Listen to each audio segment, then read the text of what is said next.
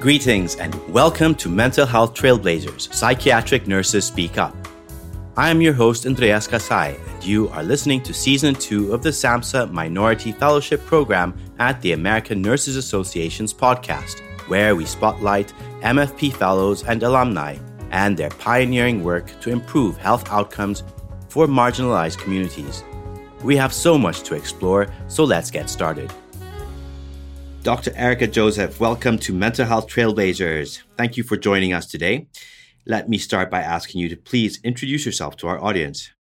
First, I'll say thanks for having me. I'm Erica Joseph. I'm from Plaquemine, Louisiana.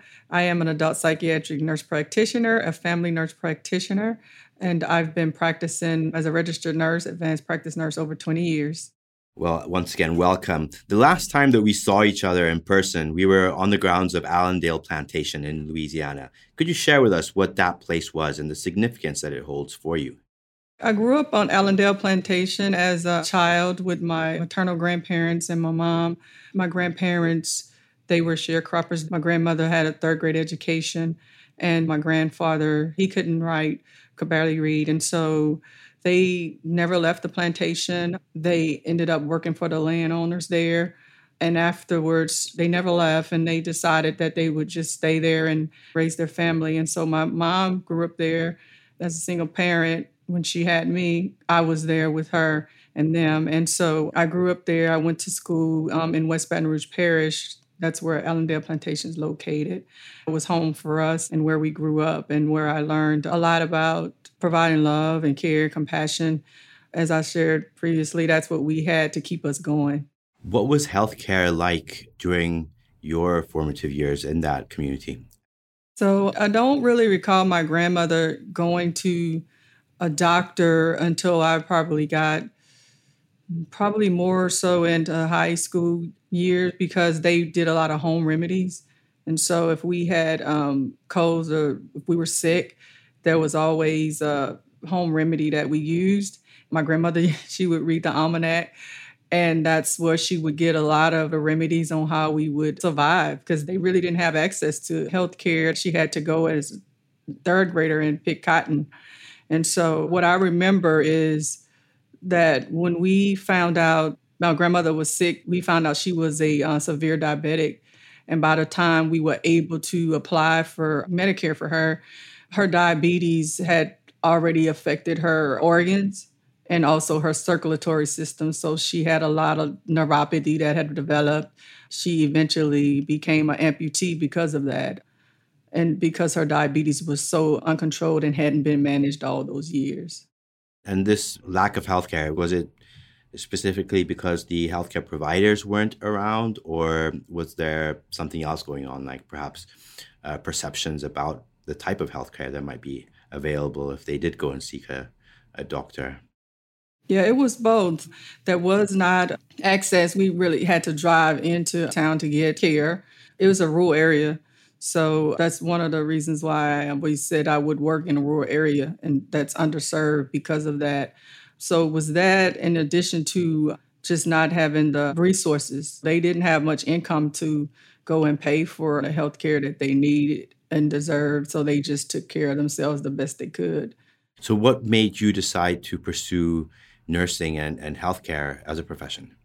Growing up there, we learned a lot about caring and giving back to others. And although my family did not have a lot of resources, they were a giving family. And so, what they had, they did give.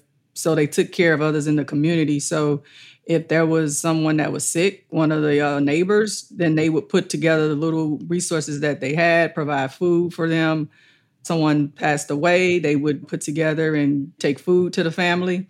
And so I developed that sense of service and caring and compassion. And so I always wanted to choose a profession that you could help others. And then I also, in the end, had to start help to take care of my grandmother. And so going to the doctor with her and my mom, I developed an interest in healthcare. Initially, I pursued my undergrad. I went in as a pre med major, and then I volunteered at a local hospital, and I was surrounded by nurses. And the nurses were just so hands on, and they shared a lot with me about the profession. And I ended up changing my major to nursing. And you weren't just an RN or uh, emergency room nurse. You chose a very specific field, psychiatric and mental health nursing, at least later on. How did that come about? As a staff RN, I worked as a critical care nurse. I thought I was going to go to CRNA school. And then I quickly found out after doing some rotations through recovery room and it was cold in there, the patients were always sick or you just trying to wake them up and you didn't have a lot of communication with them. You'd see them and then they're leaving. But I always like that connection to be able to connect and to be able to teach and educate because I felt that's what was lacking with my grandparents. I felt like if they knew some things that would have helped her with her diabetes, she could have and with the means, right? She could have done a lot, lot better. And so educating the patient was very important to me. And so that's how I switched to nurse practitioner track when I uh, entered grad school. And so I finished with the family nurse practitioner role from Southern University here in Baton Rouge, Louisiana. And I ended up applying for a job at the Veterans Administration here where I live. And that particular role was in the psychiatry department. And so that's kind of where it started. And I've been there um, ever since. I'm going on 14 years there it just sort of fell in my lap, to be honest, because the most I had done with psychiatry as staff nurse was just a few rotations. And so stepping into the advanced practice registered nurse role as a psychiatric nurse practitioner, I had a learning curve there. And I had a lot of support and resources, and I'm definitely self-driven. So I, I sought out those opportunities to learn more. And it's been a rewarding profession. Specifically, what was it that hooked you? Because caring for people can be rewarding in many different facets of healthcare. But there must have been something specifically about either the veteran community or just psychiatric mental health care in general that made you stick with it all this time.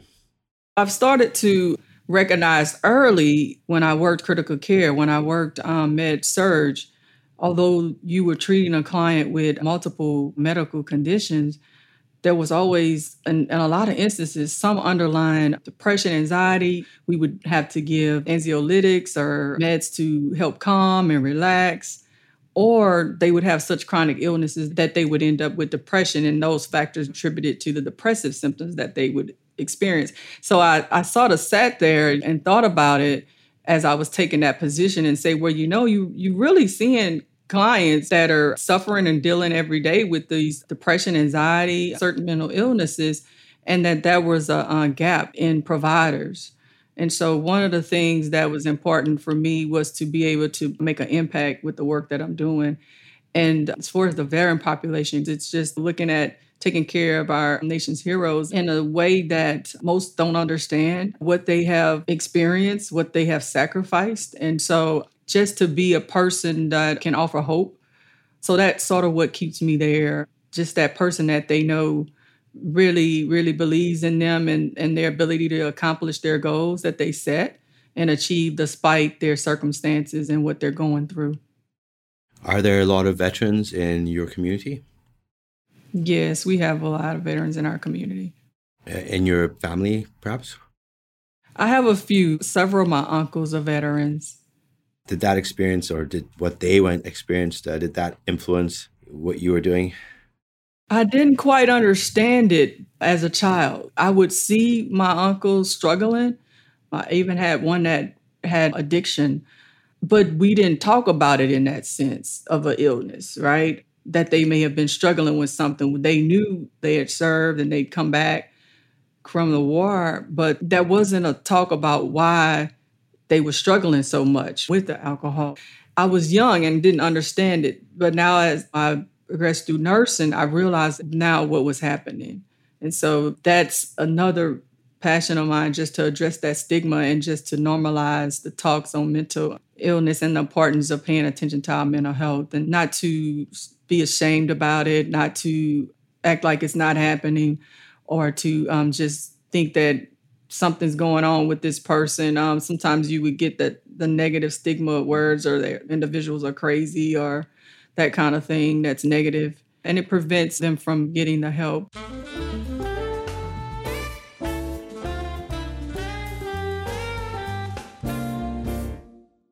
And beyond being able to provide better treatment for the patients that you are attending to, what led you to pursue nursing all the way to the DNP and then to the PhD levels?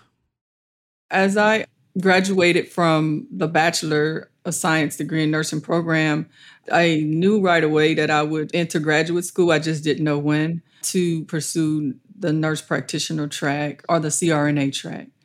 And so once I completed the MSN program and I completed the family nurse practitioner, I worked a good bit and I always had great mentors. And so in the master's program, my mentor, we talked a lot about the doctoral studies and the doctoral programs. And at the time, I told her at some point I would see myself in academia. And we talked about what that looked like and how I would progress through. And so that started my thoughts on the PhD track. However, I was offered funding for the DNP. I thought about it, was told it was going to be a year and a half program. And so I said, why not? Because I still needed to seek funding for the PhD, which, you know, would be a four or five year program. And so I entered the DNP program because I'm a, clinical advanced practice nurse in the thoughts that that would help me as a uh, leader within the practice role. And so I completed the DNP in 2015. And then I was able to secure funding from MFP within the year after I, I was almost done with DNP. So it just was meant to be the way it happened. I received the funding, which allowed me to complete the PhD program. And beyond achieving these credentials, what do you think you've gained in terms of your capacity to address the psychiatric mental health needs of, in particular, marginalized or people from underrepresented backgrounds? So I feel that I've gained several things. I've gained the ability to, as a African American provider, to find ways that allow me to better connect and, and advocate for the population of minorities in a space where I can work to help reduce the disparities in healthcare. I've been awarded opportunities to network and to sit on advisory panels, to sit on several committees and do advocacy work for this group a population. Personally, it's allowed me to move in a space where I'm able to just reach the highest level within the nursing profession and to um, make the impact that I see. I'm, I'm make, working on that path to make an impact to better the psychiatric care in African American and minority populations. Specifically, I've been able to use my platform to reach others in the community and bring others along where I'm a trusted provider, I'm trusted in the community, and it's because of the work that I'm doing.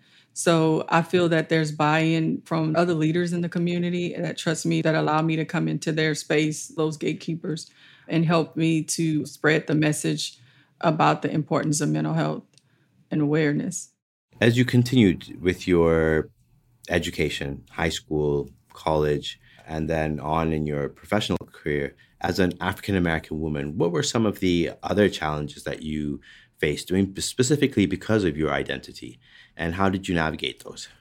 So I finished from a, a HBCU, and it was a four-year program. I received my bachelor of science in nursing. I can always recall our our um, faculty and professors telling us finishing and having that that bachelor's degree would allow us to be promoted a little bit easier in the workspace and whatnot.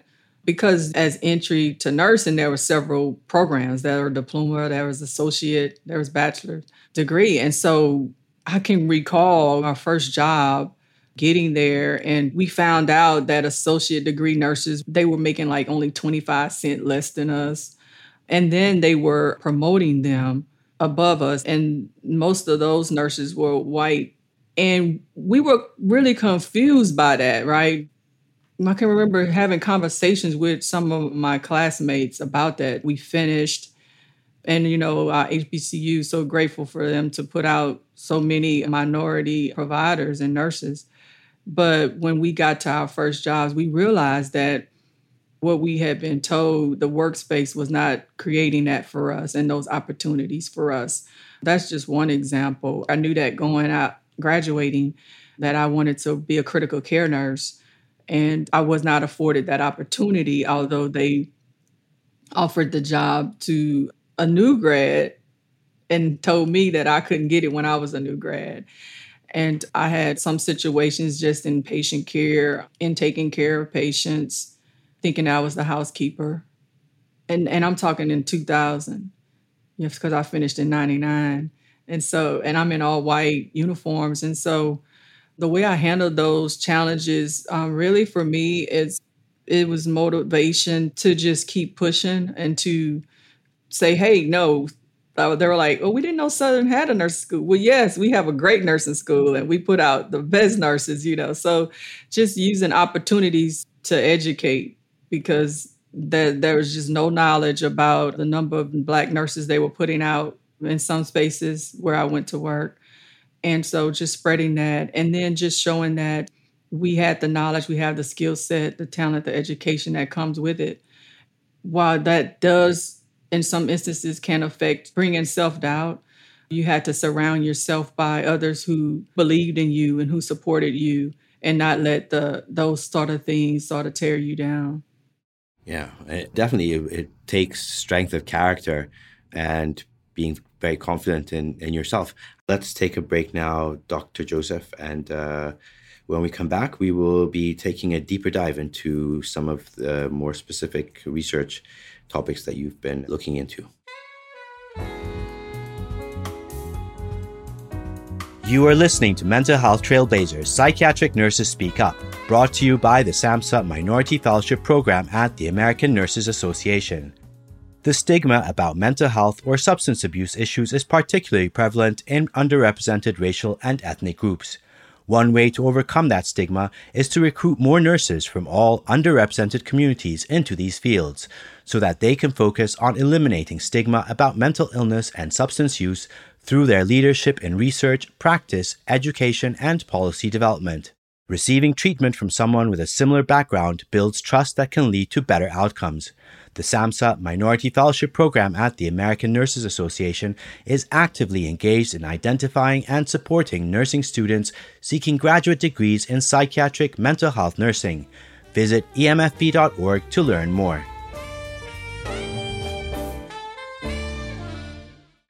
Welcome back, Dr. Joseph. And at this point, I'd like us to take a deeper dive into both your academic and professional interests. A lot of your work has focused on working with the veteran community.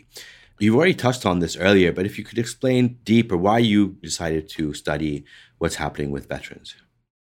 So, I decided to study suicide prevention awareness. That's my interest of research.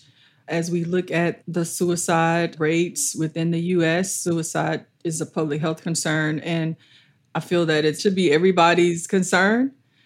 I feel that one life lost is one too many. And so it's been important to me as I work in the area, as I deal with those in crisis, that we're understanding why it's happening and, and then what we can do to reduce it and offer that hope. And so that sort of started it and it just sort of stuck. I was doing a lot of crisis intervention and I just wanted to help out more as I was doing it in practice. I wanted to just go a little further with it and went into it as my research topic in my doctoral programs. What were you looking at specifically, and what kind of interventions have you been able to come up with that would make a difference for veterans that have suicidal ideation? We know that one person dies every 11 minutes due to suicide. We also know that veterans are twice more likely to die by suicide than other Americans. And so it's attributed to a lot of the mental illnesses that they experience and their experiences, trauma. It's been important for me to just understand it better. I started off looking at just the evaluation of how we as providers, like in primary care settings, how do primary care providers assess for suicide and recognize it? Or not necessarily just how, but their comfort level in it and the self efficacy in doing that. Because what we were seeing in the studies and the literature is that those who had died by suicide or had an attempt, about 50% had seen their primary care provider the year prior to their attempt or their event. And so the question was, what was the assessment like? Did they ask the questions? Have you uh, thought about dying by suicide? Have you had any attempts? Have you done any acts and steps in planning to take your life? And so the thought about and what came out of that is if you're looking at the assessment that quicker referrals can be made for those particular clients who are suffering and that you can make that referral to the mental health team who could hopefully get in and put in some interventions in place to keep that person safe. And one of the things we do is a lot of safety planning. So once a client is identified to be at risk, then they're they're monitored very closely. And then interventions in place, maybe uh, their medication, and also intense psychotherapy to help. That was in the doctoral program. And as I completed the PhD program, I wanted to look more at the risk and protective factors of suicide in minority populations. If you take on a whole minority like that, you got to do so much in that time, but you got to get out of this program. So it was narrowed down to African American veterans population. And I did a secondary data analysis and I looked at the National Drug Use and Survey to look at if a person had thoughts of suicide, if they died by suicide, just looking at the data to see if they had a perceived burdensome um, unthwarted belongingness, seeing if their risk factors for minorities was aligned with what we were seeing in the literature for white Americans because the current literature just was showing us that for white uh, older males, that that perceived burdensome, that hopelessness, all those factors were aligned. And so my findings did show that perceived burdensome and the thwarted, the belongingness, social isolation was factor. And then I wanted to find out though, was religious affiliation, their marital status, and their household, if that was a protective factor against suicide there wasn't enough data to um, pull that out. And so the findings for that wasn't significant. So I definitely want to do more work in that area. And I, I would like to do more of uh, qualitative and just talking. I feel like I may be able to get richer data by talking to others because the quantitative didn't show me that. Because I, I feel that in my practice, I would see those who had a, a stronger faith or some connection to a higher being. In practice, I would see that they would be resilient and they would push through and they would get to the spot with safety a little bit easier, if I want to use the word there. I want to look further into that and just to see if there's anything with that. And also, as we looked at the household and the marital status, just looking at the social determinants of health and seeing how that impacts as a risk factor or a protective factor based on where they are on the scale as suicide. And so that's sort of where I'm at with the research part of it.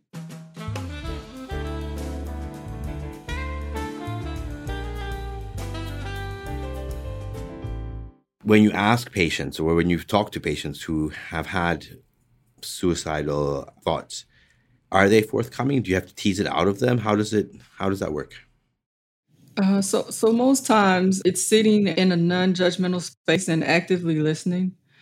And then sometimes they will just tell you, sometimes it's subtle things they may say, like what's the use? I don't have any reason left to live. You listen closely for those things which allow you to then probe and ask another question. Well, what do you what does that mean? What are you saying when you say you don't have any other reason to live?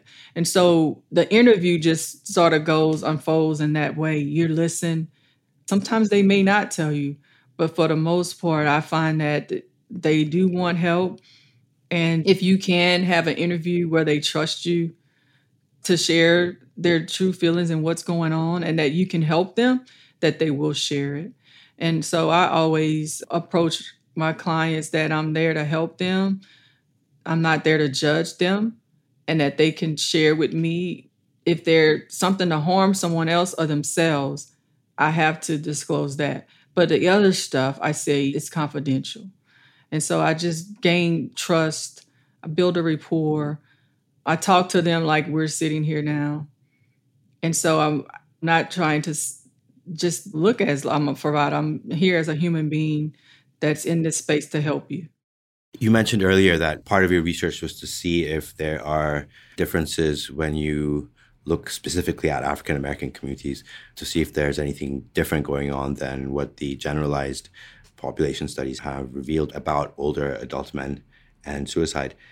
Are the rates of suicide different? We're seeing that there's an increase um, which is the other reason why I wanted to look at it more. We're seeing that there's an increase on African American males who are dying by suicide. I can recall people saying, oh, blacks, they don't take their lives and things like that, but it's happening more. And so that was the question on why. I know here locally it's been on a rise here. And um, one of the things I recently in the last year got the uh, certification for psychological autopsy because when going in and asking those questions and trying to figure out why the things that happened and unfolded prior to and why in the African American community where there's that lack of trust, the white providers weren't able to really, you're not able to get in to some of those families. And so I did get that certification in hopes that one day I'm able to serve in that space to help gain more information that's going to help us to understand it and what's happening but we do see where it's increasing in the African American community among youth and adults. And this is um, you know beyond the veteran community. This is in general. In yeah, this is in general. Mm-hmm. Yeah. Well, what do you think is driving that? Is it because they're not getting the, I guess, what we would call culturally appropriate care? But that shouldn't be a driving factor. What is driving the increase? Why why do more African American boys and men want to die by suicide?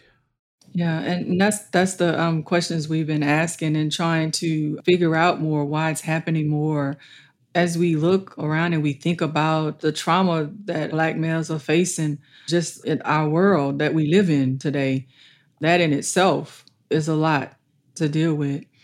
And if we sit and just talk to um, African American males and we can hear their stories and then to try and live in America and do the best they can do and face all the challenges. Some are resilient and some are not, but I think it goes back to a lot of all the um, experiences. There are many challenges, of course, to being uh, from a minoritized community. Clearly, things are not stacked the same for if you're from a different ethnic group or if you're African American in this country. But this has been the case for almost since the beginning of this country and things like the socioeconomic challenges, all of those things have been happening for decades now. So, is there specifically something new that's happening? Do you think that is driving the increase in in rates? Yeah, that's. I think it's so many different factors that's happening. When we look at the socioeconomic status, yes, that's been ongoing. We mentioned we look at the gun violence, we look at the lack of opportunity, we look at the gun violence and um, police officers and Black Americans losing their lives. I think it's just a number of factors, not having the same opportunities and all those things, all those experiences are traumatic, right? And you sit, it's just even hard to watch a lot of what's been happening on a day to day. And so I feel that it's just a lot of different factors that are going into play there that we still need to dig in and, and ask the questions and figure out more of what's what's happening and why now. Mm-hmm. All those things, the gun violence, how police uh, treat African American men in particular, all of these things are not necessarily new. But I think partly what is new is the access to that information is new or has accelerated people have their cell phones, social media is there. People are recording these events, reporting these events. It is, and people are consuming this information a lot more. And I think that is one factor that I can see that's very different. And it'll be interesting to see what the research will say about that because it seems that it hasn't been done yet, from what I understand from you. I and I hadn't studied it to that extent. I'm not certain if someone else is looking into it in that way, but it's definitely questions that we will always be asking about what is driving it now. But like I mentioned, those are some of the factors that I can see that we're seeing more prevalent and it's being highlighted, it's being shared, the content, it's just everywhere. There's so much access to it. And then what are we doing about it? That brings a whole nother factor to it. Interesting questions to to ponder.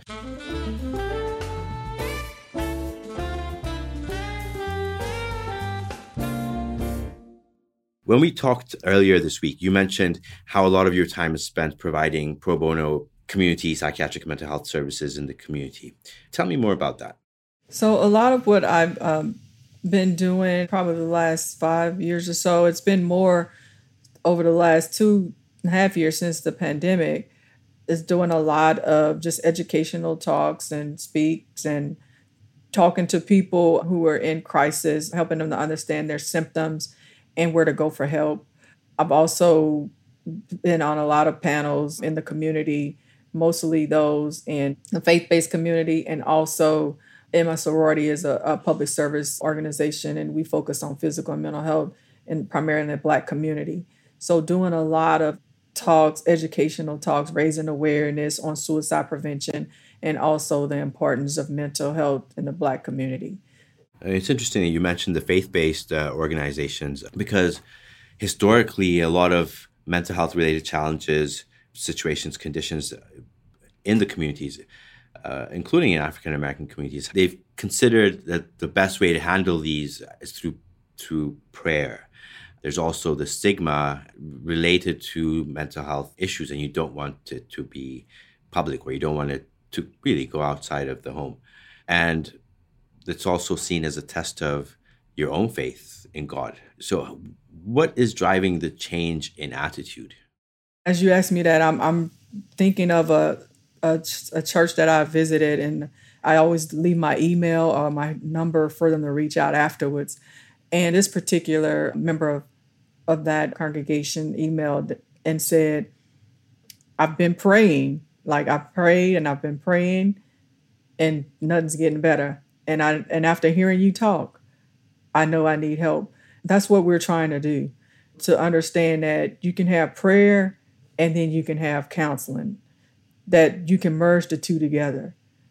That it's not testing your faith or not believing that things will get better just by your prayer, but just understanding that you can merge the two to have better results, better quality of life, and that it is important. And, and that's a way that we're trying to uh, normalize the conversations around mental health and well-being and also to address the stigma and letting them know that it could be any person of uh, just an episode or a crisis away from a mental health crisis. So that's the talk, just making it plain, making it simple, and explaining a lot what it looks like. Sometimes people don't realize that's what they're dealing with.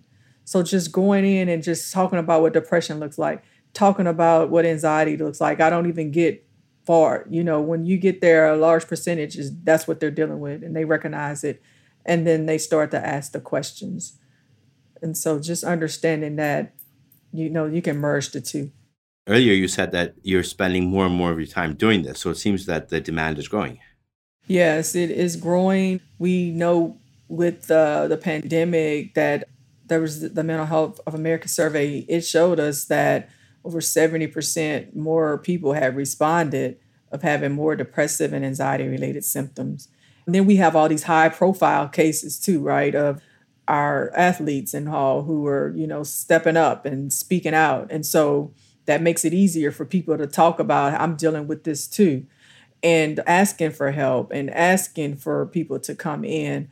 And sometimes just also those pastors are realizing the the need, right, and the necessity to have professionals come in and talk to people who are dealing with real issues well, they've done their spiritual counseling and their Christian counseling with them, they are realizing the, the need to have those professional mental health providers come in, share, and educate and raise awareness. With that, we will take a short little break and we will be right back. You are listening to season two of Mental Health Trailblazers Psychiatric Nurses Speak Up, showcasing the inspiring journeys of emerging nurse scientists addressing the unmet substance use, psychiatric, mental health challenges facing marginalized communities in America today. The SAMHSA Minority Fellowship Program at the American Nurses Association is a federally funded program granting fellowship awards to nurses of all underrepresented racial and ethnic groups who are pursuing either a master's or a doctoral degree in psychiatric mental health nursing. To learn more about this program and how to apply, visit emfp.org.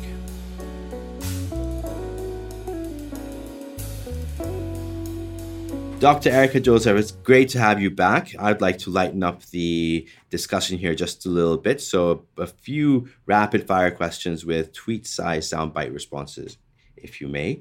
Let me start by asking you who is your nursing hero and why?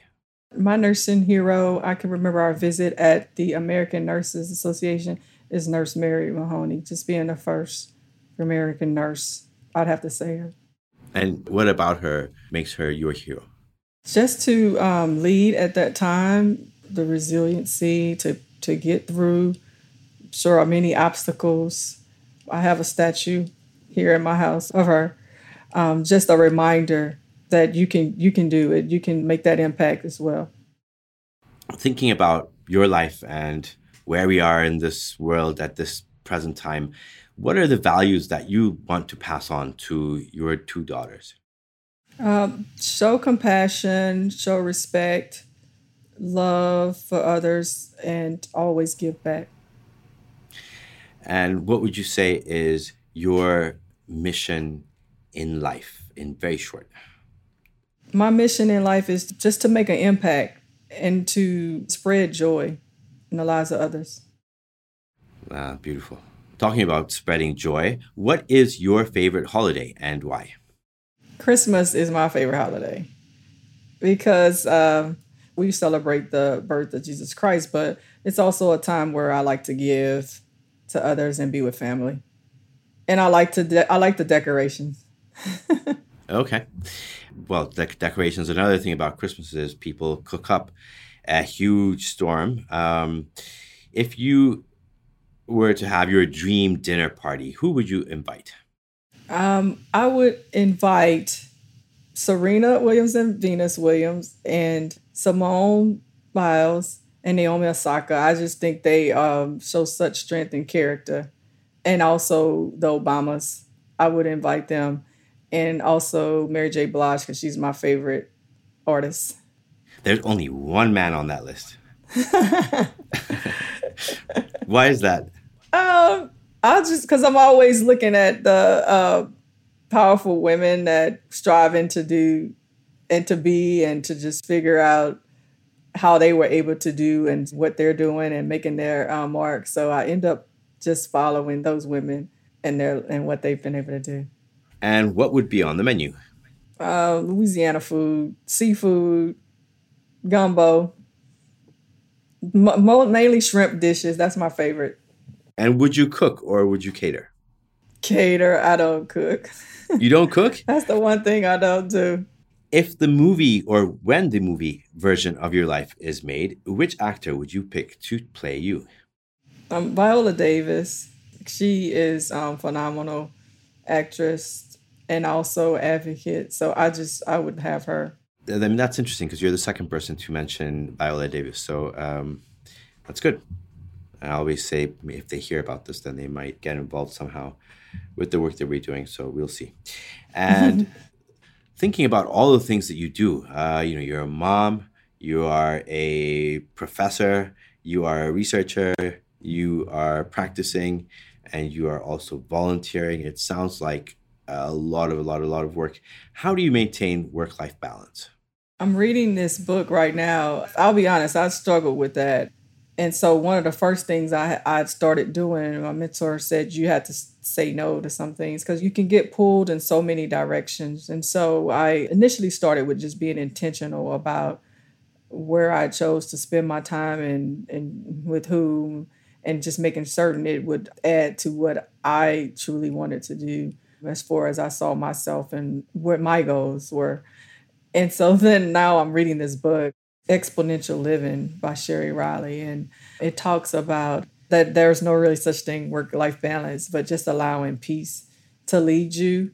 And so that's what I'm focusing on. And it talks about peace being the CEO of your life. And so I'm focusing on what peace is and trying to live it in that way instead of just trying to figure out because I'm definitely a, a, that high achieving person. And it, I laugh when I read it that you'll be trying to figure out now how to master your work life balance list, you know. So don't put another thing on your list to do. So, uh, so I really just focus on now the top three goals, my top three goals, and living in the moment and and loving my family.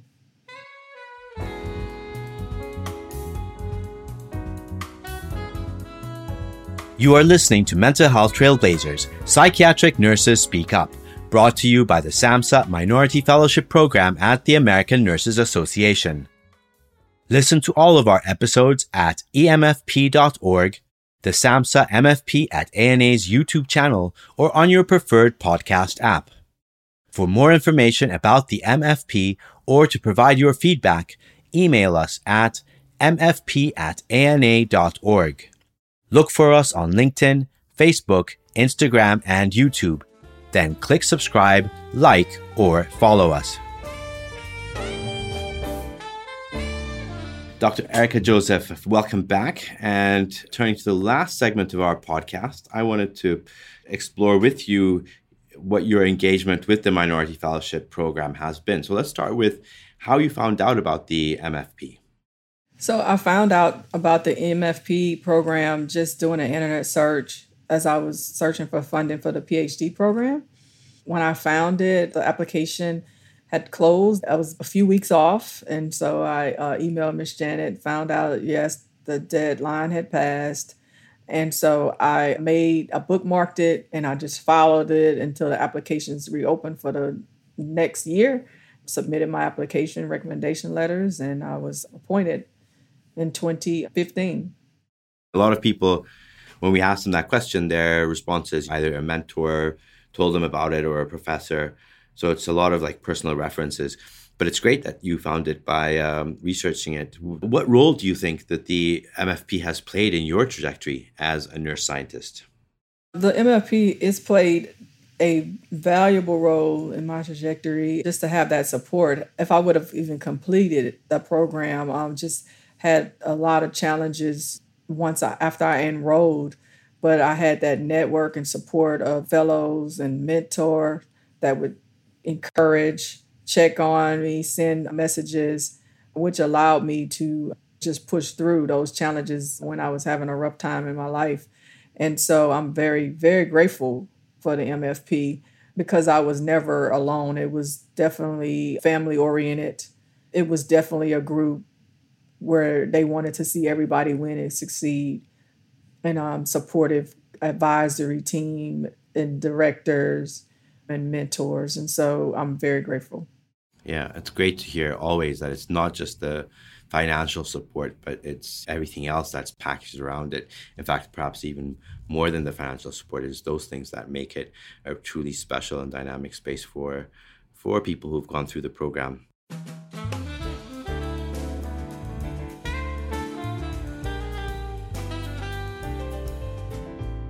And we're getting to the end of our conversation, Dr. Joseph. I could keep talking to you for a lot longer, but I know that your time is extremely precious. So, finally, as you look back on your journey from that little girl boarding the bus outside your home at Allendale to becoming a DNP and then a PhD prepared psychiatric men- mental health nurse scientist, what are some of the thoughts, the words that come to your mind? I'm so grateful. I always live in a space of gratitude. So definitely gratitude, definitely blessed, amazing, I'm in awe, really, just of where I'm at and what I've been able to achieve. I just have a grateful heart and just live in a space of gratitude. And looking to the future, where would you like to see yourself in, say, five years, 10 years from now? So, you heard me mention a nonprofit. And so, I, I always tell when I talk to youth, I tell them to dream big. And so, I actually, I'm dreaming big that my nonprofit will be on the scale. Like, I do, I raise a lot of money for American Heart and March of Dimes. I'd like to see my mental health nonprofit organization in that same space. And I also, within five years, hopefully, that my psychiatric practice is really thriving in this community. And my long term goal is hopefully to be like a leading healthcare provider for behavior care across the state, where I'm able to have multiple practices throughout. Well, Dr. Joseph, thank you very much for your time and uh, Godspeed on that journey. I look very much forward to being in touch and uh, documenting these precious moments. So, thank you. Thank you for having me. And that does it for this episode of Mental Health Trailblazers Psychiatric Nurses Speak Up. I hope you've enjoyed our discussion, and I look forward to you joining us on future episodes. This is the Minority Fellowship Program at the American Nurses Association podcast, featuring nurse scientists addressing the psychiatric and mental health issues affecting underrepresented communities across America. You can always find us online at emfp.org and wherever you get your favorite podcasts. The views expressed by the speakers and host do not necessarily reflect the official policies of the Department of Health and Human Services, nor does mention of trade names, commercial practices, or organizations imply endorsement by the U.S. government.